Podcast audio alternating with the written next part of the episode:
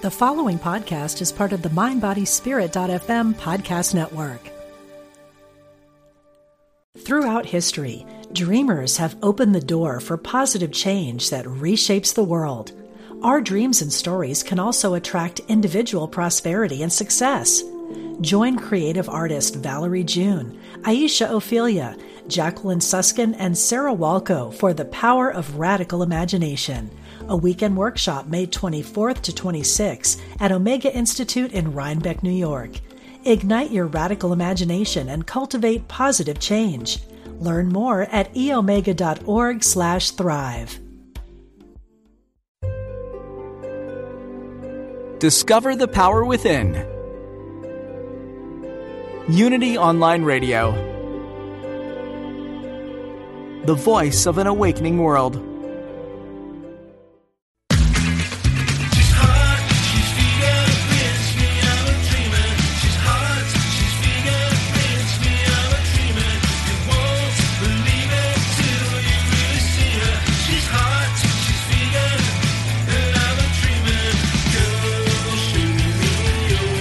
Learn how to eat better, get healthy, and help animals. Welcome to Main Street Vegan with your host, Victoria Moran.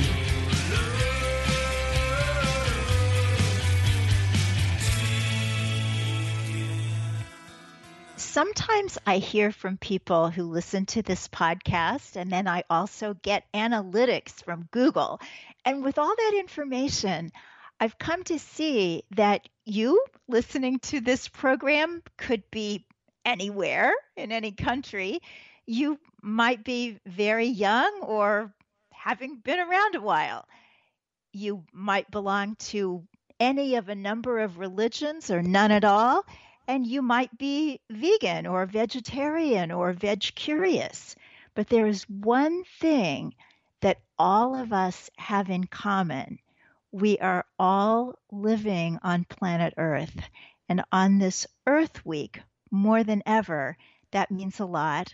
And it is my pleasure today to bring you a very special Earth Week program with someone who is an expert and who has great commitment to the cause of saving this planet. Hi, everybody. I'm Victoria Moran, your host, and it is my pleasure to welcome you today and to have on a guest that I have really wanted to get on the show since I first heard about him back in 2017. He is Gopal Patel, of Bhumi Global, wonderful organization of which he is co founder and director. That is a nonprofit that works to educate and mobilize Hindu communities globally for environmental action. And he was part of the beautiful film. I hope you've seen it. Please watch it if you haven't. It's called A Prayer for Compassion.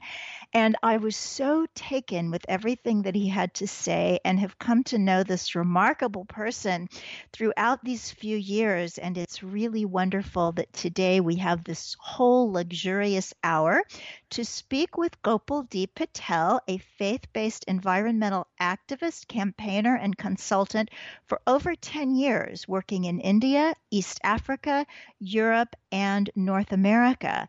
He currently serves as co chair of the UN Multi Faith Advisory Council. He is a member of the advisory board to the UN Decade on Ecosystem Restoration. And I must say that I am just tickled pink that he has also agreed to be an advisory board member for the Compassion Consortium, a spiritual community that has just started that I'm part of. We're going to kick off this Sunday, and I'll make a little announcement about that after the break. Welcome, Gopal Patel. Thank you so much, Victoria. It's an absolute pleasure to be with you, and thank you for that very kind and generous introduction. Well, thank you for all the kind and generous things you have been doing for this planet and everybody on it for the past decade. So, because we have the full hour, sometimes I have two guests and everybody gets one segment and we have to just the facts, ma'am. But when we have the luxury of the hour, I love to start with getting to know the guest. And today that's getting to know you. So, what was your childhood like? How did you grow up and where? And how did you get from there to a champion of the environment? Well, that's a that's a, a good question, and I'm, I'm glad we have the full hour. I'll, but I'll try to keep the answers short so we can get into all the juicy stuff as well. But um, you know, in a in a, in a you know in a, in a short way, um, I was I was born and raised in England, and I know that you have a special place for England in your heart. Um, I was I was born in northern England in a town called Leeds. My parents um, were immigrants to England. My mother was born in India. My father was born actually my father was born in East Africa in Kenya. Grew up in Uganda and came to London in the 1960s, just before um, the whole Idi Amin Asian exodus from from East Africa.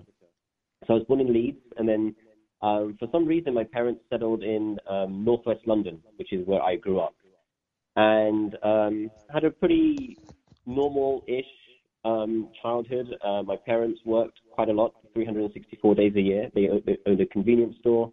I grew up above, living above that in a two-bed apartment with my two other brothers and my parents. So it was a, it was a good childhood, um, but you know, with its struggles in, in, in various ways.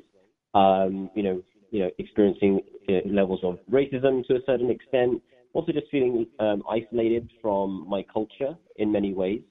Um, and that kind of led me to a path of um, searching to understand what was what were my roots spiritually, culturally, and it led me to um, a Hindu temple, which I think I don't want to say by chance. I think it was divinely arranged in some way. But um, one of the largest Hindu temples in the UK was just a 10-minute drive from where we were growing up, where we were living at the time.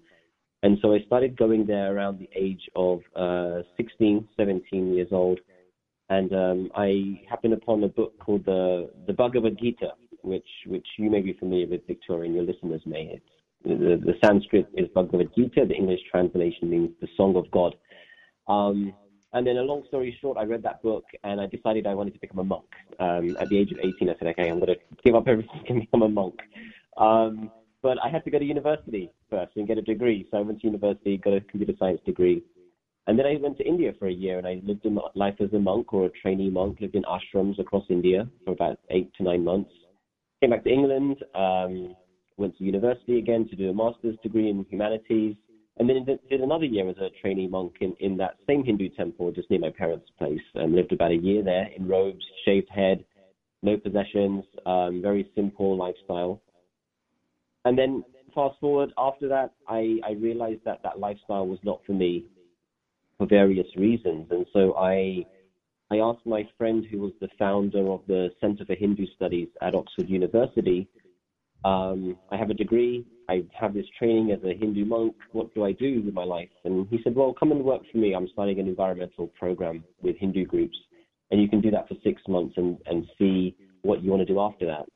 And so I said, okay, you know, I'll, I'll do that. Oxford was a nice town, so I went to work for him for six months.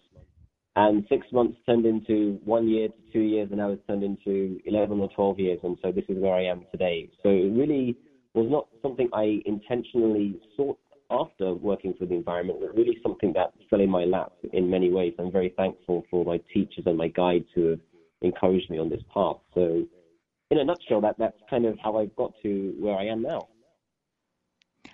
Wow, I love it. I think so often people's work for a better world leads them to a spiritual life. And in your case, the spiritual life led you to work for a better world. So it probably doesn't matter which comes first. right. It's uh, it's good to get the, get them both in there. So yeah. let's talk um, since since you did give us this wonderful story about your uh, having been a, a, monk and that, explain your faith to people who are completely unfamiliar? Sure. Okay. Well, um, so I'm a I'm a practicing Hindu, uh, and in Hinduism there are different. You could say there are different traditions or lineages, um, or in Sanskrit they're known as sampradayas, which means schools of thought. So there are different schools of thought within Hinduism. And one thing they have all having, there are a number of things they have in common, such as certain philosophical values or beliefs, such as um, the practice of ahimsa or understanding of reincarnation.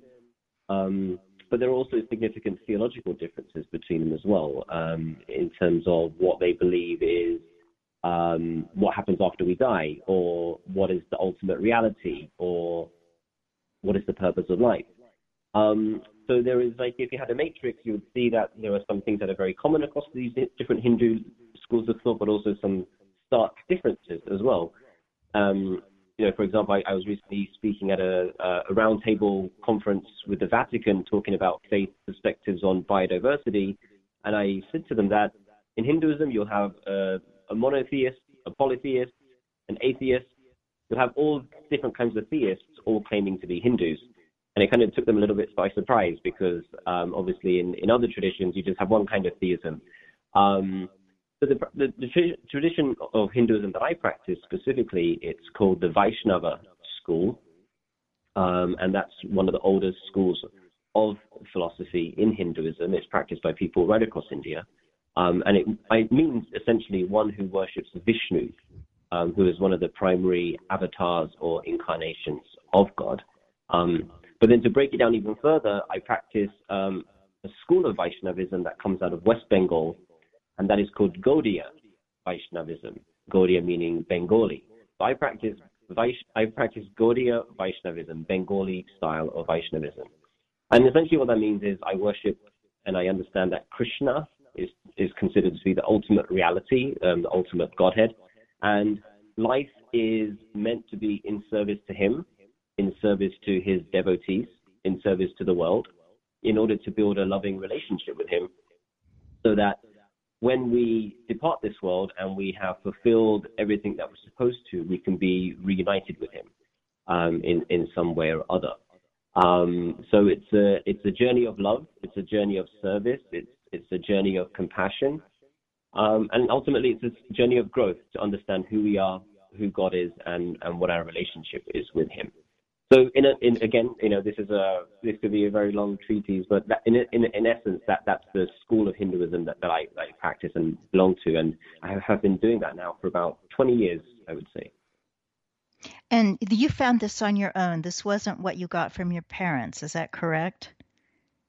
Yeah, it's it's true. Um, you know, my, my parents, you know, brought me up as a Hindu, um, but it was like I was saying in the earlier question. Um, when I was 18, 16, 17, I went searching and I visited a number of different Hindu communities and temples across the UK. Um, and it was this particular tradition that really spoke to me the, the loudest, and I found to um, called me in, in many ways. So yes, it was a it was an intentional. Um, I wouldn't say a conversion, but it was it was intentional that I adopted this tradition because my family is from Gujarat, which is from um, the west of India, um, and this tradition comes from the east of India. And traditionally speaking, people in the west would not follow the traditions of the east, and the people from the north would not follow the traditions of the south. Um, you generally follow the traditions of your of your region and of your family. And so this was a significant departure, um, and very much um, confused my parents and my family a lot when I adopted a form of Hinduism that they weren't very familiar with. But they've come to terms with it now. But there was some tension in the early days.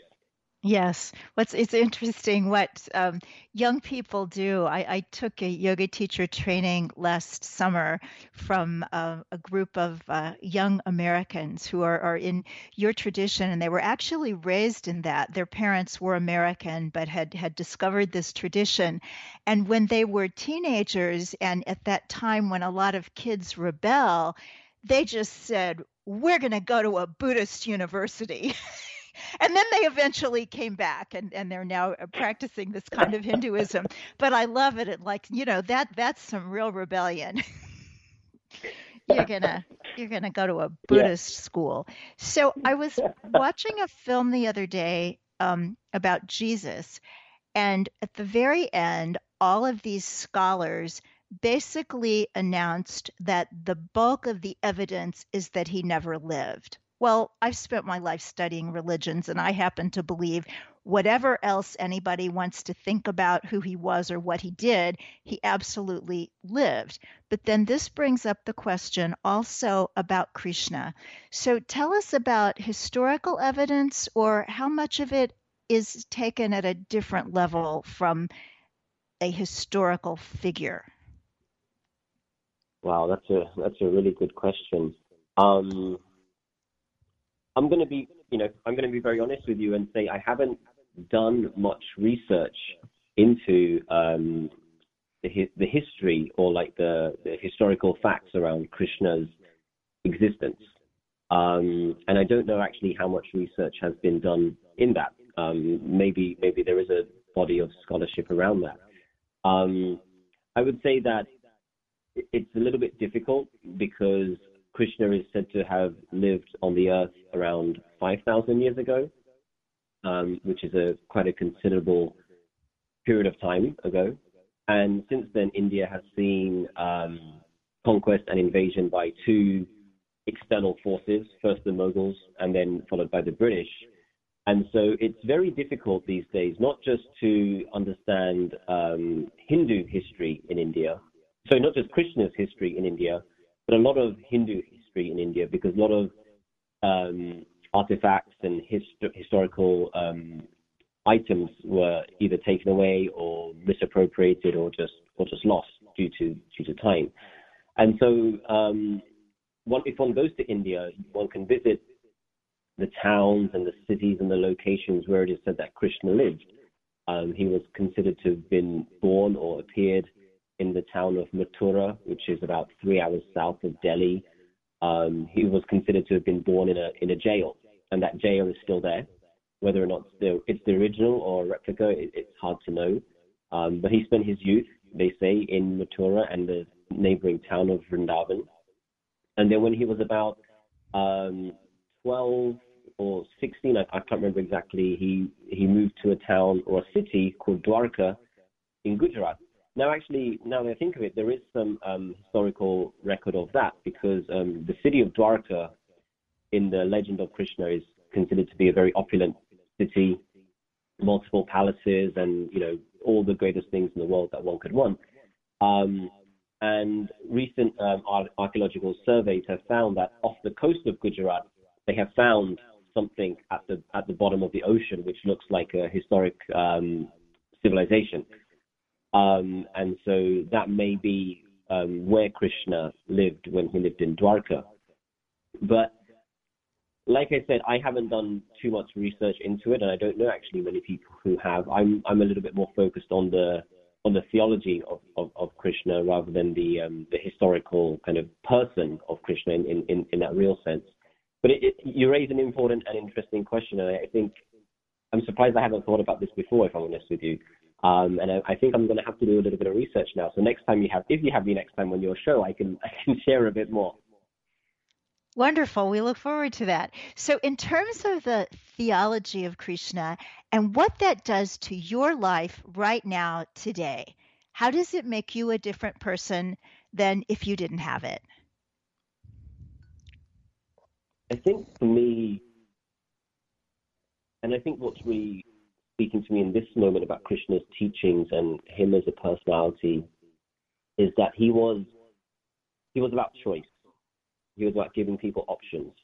And what I mean by that is in the main text, this, this text I mentioned earlier, the Bhagavad Gita, um, the story in very short form is that um, his disciple and friend goes through a crisis and doesn't know what to do in this moment of crisis. And the whole text of the Gita is just Krishna telling his friend different things he could do and what the implications are of the different choices that he has. You know, he says, if you want to do this, this will happen. If you want to do this, that will happen. And at the end of the Gita, which I think is really beautiful and which is what really attracts me to Krishna and really speaks to me in this moment of my life and what's going on in the world, is that Krishna says to his friend, I've told you everything you need to know, but now you have to make the decision for what you think is the best thing to do. And I just think that's so beautiful that here is God who has taken the form of a human who is um, instructing his friend in a moment of crisis. And even in that moment, God is saying, You still have free will. You have the choice to do what you want, and I'll support you in that endeavor. And I just think that's very, very beautiful because I think a lot of people struggle with spirituality and faith because they find it to be dogmatic or they find it to be very prescriptive. And here Krishna is saying that actually, you know what, it's up to you. you know, I'm removed or detached from the decision that you're going to make. And I think in the world right now where everyone's struggling and people are, you know, everyone's so fixed in a, a certain way of being and thinking and doing, the fact that we always have options, and here is Krishna saying, you always have options, I think is really important. So I think for me at this moment in my life, that's what's really speaking them clearly, clearly, clearly most clearly to me. Yeah. Mm. So, can you clear something up? You you you use the phrase God taking the form of a human, and my understanding is that the teaching is that each of us, and even non-human beings, are God taking the form of a human or a cow or a tree or whatever it is. So, what's the difference when Krishna is here as God and the rest of us are here as sort of God? So it, it's a good question. It depends on that understanding depends on which uh, philosophical school one belongs to within Hinduism.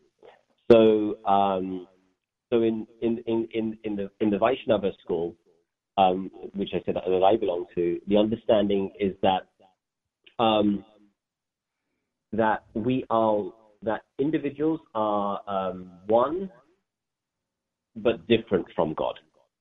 In the sense that there's a there's a reality called God that um, the, the, ultimate reality is is a person, is the personality of Krishna or the personality of, of Vishnu, and their form is is is spiritual, and um, and they when they come to the planet, they take a form of a human so we can understand and, and relate to them. Now us um, as individual souls, the jivas in Sanskrit, have a intimate relationship with Krishna, with Vishnu, um, but we are not Vishnu and we are not Krishna. There's a there's a there's a separation, and the analogy in the in the Vaishnava school is that it's like the sun and um, the sun particles or the sun rays, in that the sun is existing and the sun particles or the sun rays exist, but they are not the same. If if if a sun particle was to be in our studio right now, we would all burn to death but the sun can still be here by by being here in its minute form. And so that's the that's the Vaishnava or the Gaudiya Vaishnava understanding of the relationship and the interplay between the individual souls and the personality of God. In that God exists, we exist, we are connected intimately, we are an expansion of God, but at the same time we are separate. Um, and that separation um, is also not just in quantity, in the sense that we are like tiny particles of, of God, but also in um, in quality as well. So there are certain qualities that God has in terms of His um, beauty or His power, His majesty, His level of renunciation from from worldly things. And we have those things as well. We are also beautiful. We are also powerful. We are also uh, majestic in our own ways, but not to the same degree that God is in, in, in his totality. So that's the very specific Gaudiya Vaishnava understanding that we are connected intimately, we are part of God, but that we are separate and have a separate identity um, which exists, um, you know, for, for eternity. So that, that, that's where that difference comes in. I see. And so, how does that bring us back to what we'll be focusing on a lot in the second half, your environmental work?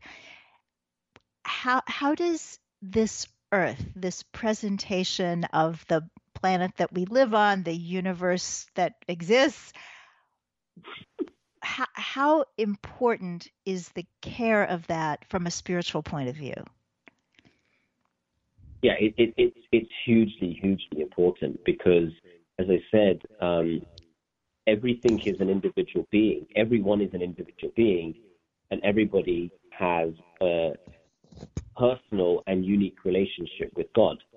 So whether that's us as Gopal Patel and you as Victoria Moran, or whether it's um, your pet dog, or or the tree, or the mountain, or the river, we all we all have that individual personal relationship with God, and therefore we have no right to interfere in anyone's existence and in anyone's loving relationship with God.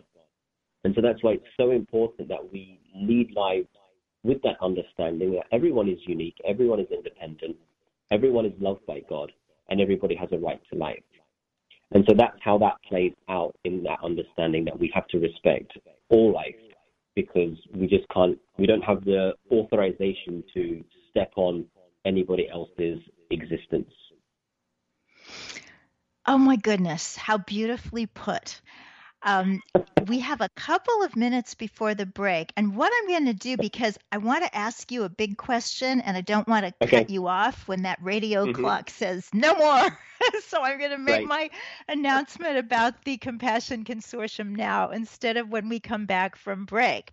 So, yeah. the Compassion Consortium, which I have been told by some people I should be calling the Compassion Consortium, actually, I looked it up, both ways pass, is a wonderful new spiritual community for people who care about animals and the earth. So, one of the things that's so cool about the CC is that if you are interested in faith, you're interested in spirituality, and you either left that behind or you never had it, welcome. Here's a place for you or if you are deeply committed to your church, synagogue, temple, ashram, whatever it is, that is wonderful. And if you'd like to stop in at the Compassion Consortium as a kind of spiritual second home where you're interest in, your concerns about, and your love for non human beings is celebrated, then we'd love to have you. So you can find out more at compassionconsortium.org uh, and you can register uh, absolutely free, of course, for our very first Sunday service happening this weekend, April 25th at 4 p.m. And if you're listening to this show in the far off future, will be the fourth Sunday of every month at 4 p.m. U.S. Eastern Time. A full service celebration, wonderful special guest. Our first special guest is Bruce Friedrich uh, from the Good Food Institute. We're going to have a lot of fun. So join us at compassionconsortium.org. And you know what? Time for us to go to break, and we'll be back with more with Gopal Patel and his amazing work with Bhumi Global. Stay with us.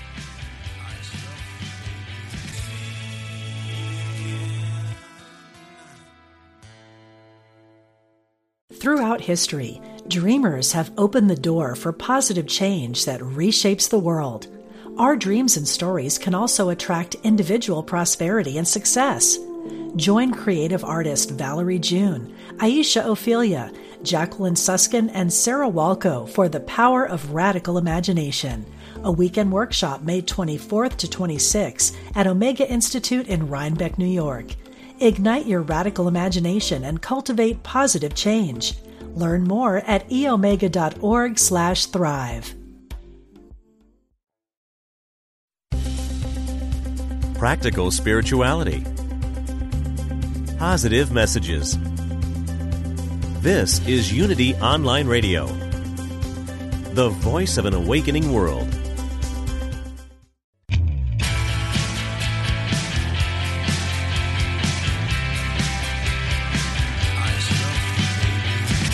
Welcome back to Main Street Vegan with your host, Victoria Moran.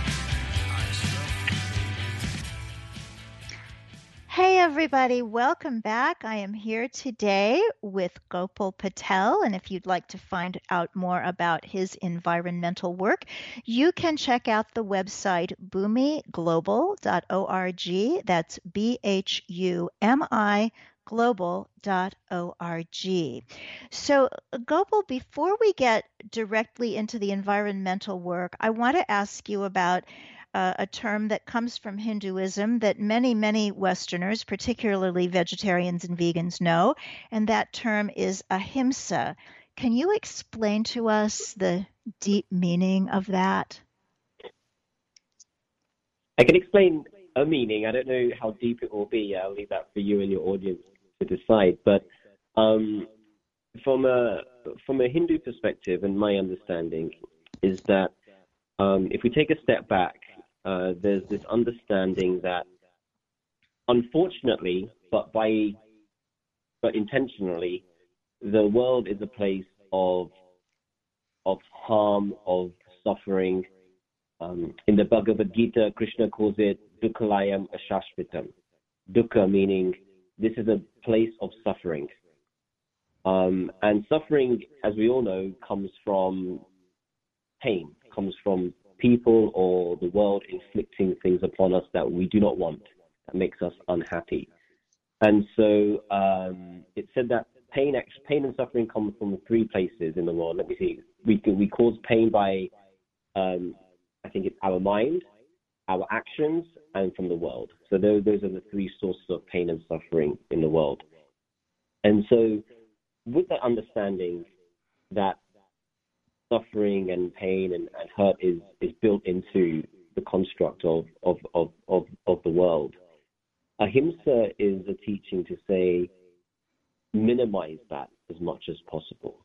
Um, try your best to not hurt or harm yourself, other people, the planet, wildlife, creatures, and anything else that's living. Um, because you'll hurt them anyway, regardless, because that's just the nature of the world. That just by going about one's day to day business, will be causing hurt and pain regardless because that's just how things are constructed. So be aware of that and minimize it as much as possible. Um, and so that, for me, is the understanding of ahimsa in the Hindu context. For example, if we move over to the Jain context, you know, and I'm not an expert on Jainism, I don't mean to speak on behalf of their tradition, but my understanding is in the Jain tradition, the understanding is that um, one should eliminate, and it I think they say it's possible to eliminate violence and suffering. And you'll see the Jain monks covering their mouths. You know, you'll see them sweeping the road as they walk and so on like that. But my understanding is in the Hindu context is that um, it's not possible to eliminate all suffering, but it's certainly possible to eliminate a significant amount of suffering if we are conscious about the violence in our world and the violence that we cause to ourselves and to other forms of life, and that we actively try trying to stop that. So that's that's how I understand and interpret that phrase of ahimsa. Ahimsa, mm. just that word himsa means harm, so ahimsa means no harm. So lead a life of no harm is essentially um, what it means. Mm, I love that. And whether we could get rid of all of it or not, if everybody was trying to get rid of some of it, everything would be so much better. So, yes. what do they yes. say? You don't want the uh, perfection to get in the way of the good. So, right. let's talk about mm-hmm. what you do. So, tell us first about Bhumi Global. Sure, thank you. Well, it's, it's a good day. Um, tomorrow is Earth Day, as you know. So, Bhumi Global is we kind of we're launching our website today on April 21st when this is going out. Um, so, Bhumi Global actually is a relatively new nonprofit organization. We just registered last summer here in the US, but we actually build on the work of 10 years when we were known as the Bhumi Project. Um, and the Bhumi Project was housed at the Center for Hindu Studies at Oxford University. Um, and the Bhumi Project did, and Bhumi Global will continue to um, engage, educate, and empower Hindu groups and leaders and communities across the world on three specific environmental issues, those being of climate change, biodiversity loss, and pollution. And we'll do that through um, research, we'll do that through advocacy, we'll do that through education and mobilizing people, and really bringing to bear what is a Hindu contribution, because we're very clear about that, is what does Hinduism have to say about the environment? What unique perspectives can we bring from different Hindu traditions and understandings to help us understand and contribute to the solutions of these interconnected concerns of climate, biodiversity, and pollution. So, broadly speaking, that's what we have done for the last 10 years as Bhumi Project, and it's what we'll continue to do as Bhumi Global. We work across the world, we work across India, uh, Europe, and the United Kingdom, North America, and we're also going to start looking to expand and work in other parts of the world where there are significant Hindu communities, such as East Africa, where we did we did some work in the past, but want to do a bit more. Um, parts of the Pacific, um, Australia, um, and you know, and, and, other parts of Africa as well. So that's that's who we are. I'm very fortunate to have co-founded Bhumi Global with some very dear friends of mine. We have a fantastic board, and we're very, very excited about the, work that we're looking to do and really seeing um, an uptake of faith-based environmental action and leadership coupled with the political will, which seems to be strengthening almost on a day-to-day basis to address the climate crisis. So um, I think we're in a good we're in a good place and a good time to really make uh, make an important contribution. Oh, that's very, very hopeful. You mentioned something that I think people are not as familiar with as they are with the climate situation, and that is the loss of biodiversity. Can you talk about that a little?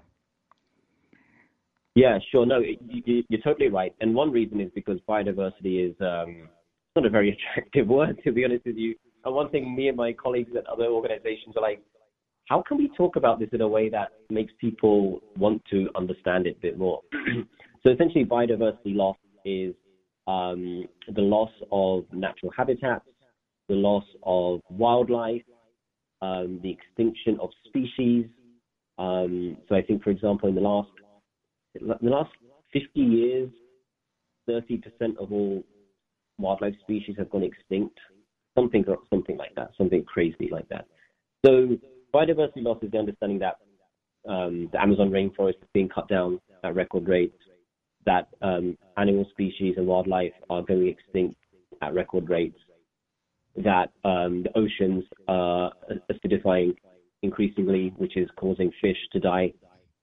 And so all of this, all of the natural world is under threat through um, primarily human behavior, whether that's encroachment on land or whether that's through um, overuse of quote unquote natural resources or whether it's humans killing animals unnecessarily. All of these things are what we call call biodiversity loss. And they're important. It's important because the climate crisis is just one thing. And I think many people think about biodiversity loss, but think it's climate change. You know, so when we talk about animals dying, people may put that under the banner of climate change, but really it's a separate issue. It's connected, but it's separate at the same time.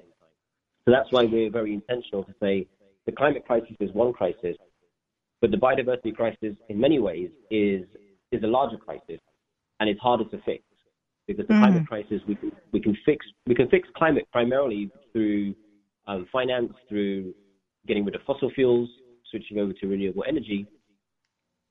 But biodiversity loss is a much much complicated, um, interconnected problem where there is no single solution or single solution. It requires a multitude of solutions to address the biodiversity crisis. And so I think in many ways it it kind of it will be it will be a bigger crisis in the future than just the climate crisis alone. And what role do you believe animal agriculture plays in the climate crisis and, and the rest of it too, if you see a connection? Yeah, for sure. I, I think I think it plays two roles like a like a day to day like material role and then a spiritual role. In the material role, we know, and you know, you know better than I, Victoria, and I'm sure your audience does as well, that animal agriculture is one of the leading uh, contributors to greenhouse gas emissions, carbon emissions.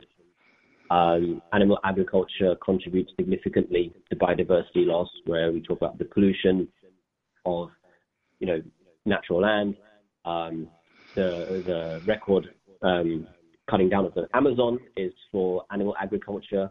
The trees are cut down for grazing or for cattle. Cattle then obviously killed and you know exported, and, and so on like that. So animal agriculture is a, a hugely um, is a huge culprit in the climate and biodiversity crisis because it just takes up so much energy and when it comes to water and other resources, it takes up so much land. Um, and it doesn't feed us well. The nutrition that we get from eating animals um, is very little compared to if we ate that same the same food that was fed to those animals. If we were fed those grains directly, we would be much more nutritious and healthy, and there would be far far fewer hungry people in the world. And so it's just a very very inefficient system of producing food in the world. So I think that's the material kind of climate biodiversity aspect of the impact of animal agriculture. But from a spiritual perspective, I think, and this is the argument that we often like to push as Bhumi Global, is that, um, and we use the cow as, as, as a figurehead for this, it's said in the Hindu text that a society is how a society will treat the earth is reflected in how a society will treat the cow. Because in Hindu um, legends, the, the, the cow is a physical representation of the earth. And within a cow live many different goddesses and different energies. And if a cow is mistreated, it means the earth is mistreated. And if animals are mistreated, it definitely means the world is mistreated. And so there's a spiritual lesson there that that's in all religious traditions, which is that how do you protect the meek and the vulnerable? Now, in some traditions and in some communities, that's only considered to extend towards other humans. How do we care for the poor people, the vulnerable? But in the Hindu understanding, it's who are the meek and the vulnerable? Who are the beings without a voice? And those are the animals, those are the trees, those are the plants and the rivers and the mountains. So if we can hear their cry, if we can hear their plea for us to not hurt them, to not destroy them, then we can make significant material, spiritual growth but at the same time address these crises of climate change and, and, and, biodiversity as well. So these issues are there's a there's a parallel track. There's the material aspect, but there's also the spiritual aspect as well. That is fascinating and, and beautifully put. Well, since you did bring up a spiritual aspect, I think I am going to ask the question that I, I mentioned to you when we were corresponding earlier that it seems a little bit out there, but I'm going to ask it anyway let us just look at the Hindu understanding of life, where there is reincarnation, where beings are evolving toward oneness with God. What if we don't get these environmental issues solved? What if, heaven forbid, humans manage to make this planet uninhabitable? On a spiritual level, what would that mean in your view? Yeah, it's a good question. Um, it's a little bit of an out there question, and I'll give a little bit of an out there answer, if that's all right. Um, Touche. essentially, again, different Hindu traditions will, will, speak about this in different ways. The, what I would say is not just the understanding from my tradition, but also I think from significant from from many other Hindu traditions is that um, life exists on this planet in various forms, from humans to animals to cells, but life also exists on other planets as well in various forms. And so um, it, it is not always the case that when a soul reincarnates, that it reincarnates on this planet Earth. A soul can reincarnate in a multi, in multiple different um, in, in, in a multitude of other um, creations and levels of existence that pervade all of all of the material realm and all of the spiritual realm.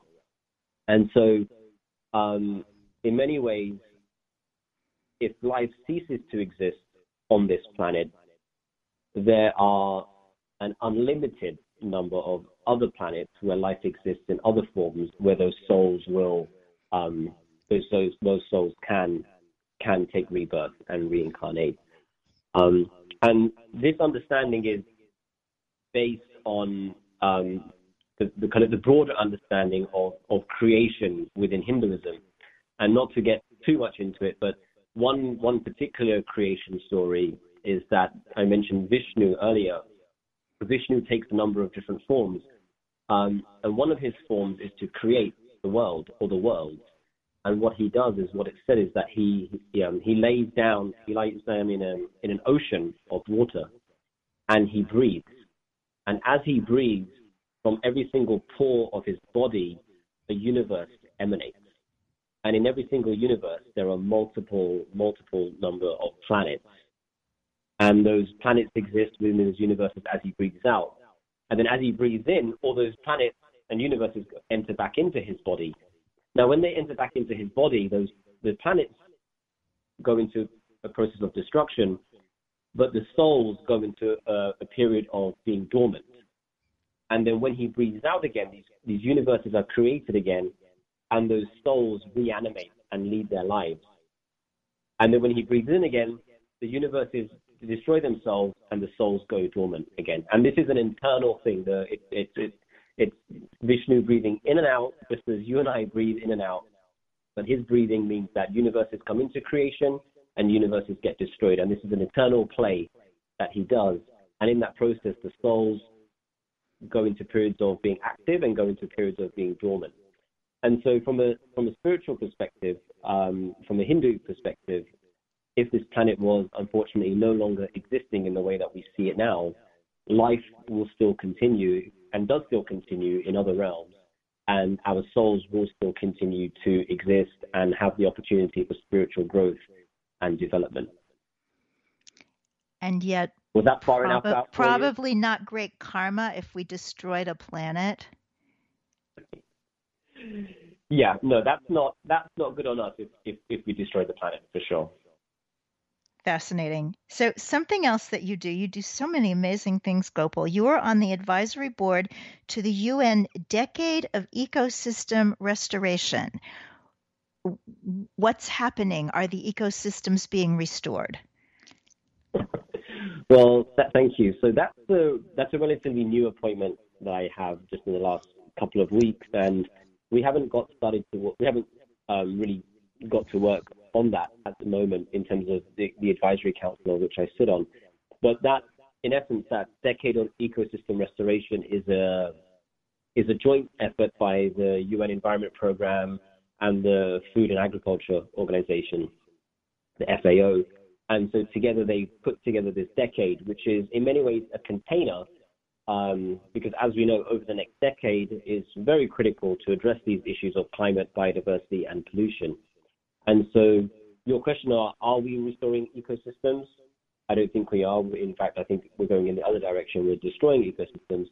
But this container, you know, project from the UN is to is a my understanding is a way to help us think about okay, how can we start restoring ecosystems in the context of climate, biodiversity, pollution, and other environmental issues. So the work hasn't really started yet on the decade from a from a UN project perspective. Um, the Decade of Ecosystem Restoration is being launched um, on June 5th on World Environment Day, and so after that, we'll be seeing many more announcements and, and plans for what will go on over the next 10 years for the decade. Um, but it's it's very exciting and it's very important. I think it's it's it's interesting that they asked me, um, you know, they as a as a as a person of faith to be on the advisory board for that decade because I think the UN are increasingly recognizing and have done now for a number of years the importance of of faith and spirituality to address issues of the environment, but also a number of critical issues that the UN addresses. Yes. And while we're still at the UN, you are also co chair of their Multi Faith Advisory Council. What does that group do? Yeah, so that council is um, it's appointed by the United Nations. Uh, we are a 40-member body of religious, I would say, not religious organizations per se, but religious development organizations. So the, the, the branches of the different world traditions that work on the Sustainable Development Goals. Um, and so what we do, um, that body is very um, was put together for a very, very specific reason, which is to advise to offer strategic advice and support to the UN on the work that the UN does. Um, because the UN wants to work with faith, oftentimes struggles to know the best way to do that. And so our body advises them. And so a, a very um, specific example that was, that just took place a couple of weeks ago is around the COVID vaccinations. Um, the World Health Organization and, and UNICEF um, asked to meet with our Religious Advisors Council to um, think through how we can work together to get faith communities and leaders um, to adopt the vaccine. Because um, across the world, in different religious traditions, you're seeing, you know, vaccine hesitancy for various reasons. And the WHO and UNICEF were wondering, well, how can we work with the faith to put out a positive message for the vaccine rather than what's happening right now, which is either no messaging or negative messaging. So that's just one very specific example of where the council comes into play and helps support the UN. And that's just one thing we also advise the UN on their work around, you know, women empowerment, gender equality, the work around the environment, work on peace building and security, work on discrimination and hate crimes. You know, the UN works on, as you know, so many things, and we get asked to offer advice and support as and when the UN feels it needs that to to um, bolster their, their work working with the faiths. Oh, that's wonderful. I, I used to live in the area near the UN and knew a lot of people that worked there, and they were often so discouraged because the issues are so huge. And yet, I would see them get up and they'd get their little briefcases and they'd walk to work, and it gave me so much hope that there is an organization that's trying to do such good in the world. So, as Yeah. we bring it back to the personal, I'm fascinated by the spiritual life in whatever rendition or religion it happens to be cycled through. And I would love to hear from you, Gopal, just in our last few minutes. What's your spiritual life like? What's your day like? How do you live in this world as a person of faith today? That's a very good question. I wish I knew the answer. I'll be honest, it's been a struggle. The pandemic has been a real struggle in many ways, materially and spiritually. Um, I think at this moment, with with all the stresses of the pandemic and trying to get through work, my main I have a I have a spiritual practice which I'm not doing as regularly as I should, which is to do regular meditation. You know, usually I, I'm, I'm supposed to do about two hours a day of meditation. I'm not doing that, and I haven't for for a long time now and I need to get back on that because for me, that is the basis of of who I am and, and, and the work I do. So I need, I really need to get onto that. But I struggle like everybody else, and right now in the pandemic, and um, my my spiritual practice, if I'm honest with you, is to make sure I stay connected to positive and uplifting people in my life, and that I drown out uh, negative um, sound vibrations, as we say. So, for example, I I cancelled all of my streaming services just two weeks ago. I was like, no more. I'm only going to watch YouTube, and I'm only going to watch uplifting content on YouTube. I don't want to be watching any kind of streaming stuff and getting my mood down. I only want to be surrounded by people who have a spiritual view on the world and have a positive outlook and want to do good in the world because I need that um, because it's been so difficult in the pandemic to be cut off personally from so many people. So I'm having to readjust, as I think so many of us are in the pandemic, around what is our spiritual practice and how do we stay nourished? Because I think that's the key. It, for me, it's less about what the practice is, but how do I stay nourished when I'm going through crisis or going through change? And uh, for me, the nourishment comes from, as I said, surrounding myself primarily with good, positive people as much as I can, and, and surrounding myself with good vibrations, sound vibrations. So listening to kirtan or mantras as much as possible. I, I, at the moment, that's that's as much as I can do. It's not as much as I would like to do, but I'm comfortable with it, and, it, and it's getting me through each day, and so I'm very grateful for that. Oh, thank you for sharing that and thank you for your honesty. I've also been having difficulty with meditation. And I've been meditating for 30 years. It's not like some new thing I'm trying to incorporate. But but how interesting that you would mention during the pandemic it's been really difficult and in the course that I'm taking I am required to meditate a minimum of 30 minutes a day 6 days a week or I won't pass. And I give myself wow. this really materialistic reason why I have to do it. You spent the money for the class. so so sit down and do this thing that will nourish your soul but i forget that it's to nourish my soul. So um, thank you. Somebody should write a book on pandemic spirituality and get it getting it back. So bless Yes. you. So everybody um, it is um, bhumiglobal.org b-h-u-m-i global.org we'll also put that in the show notes at mainstreetvegan.net and if you want to come to church for animal people the fourth Sunday of every month, 4 p.m. U.S. Eastern Time. That is compassionconsortium.org. Thanks so much to our guest, Gopal Patel. Thanks to Unity Online Radio. And thanks especially ever and always to you. God bless you eat your veggies.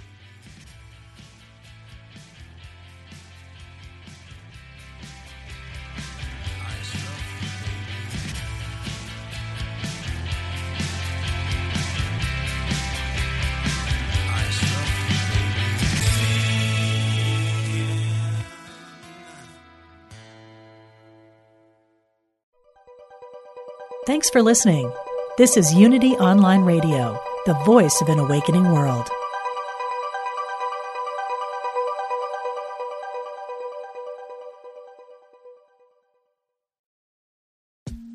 I'm Rachel Corpus, an angel communicator, psychic medium, and host of the Angel Talk podcast. This show is meant to help you remember who you are a limitless being with shoes and socks on. And along the way, we'll connect to people on the other side and experts in the field like authors, healers, animal communicators, and more. Listen to all my shows at Mind Body Spirit FM or wherever you get your podcasts.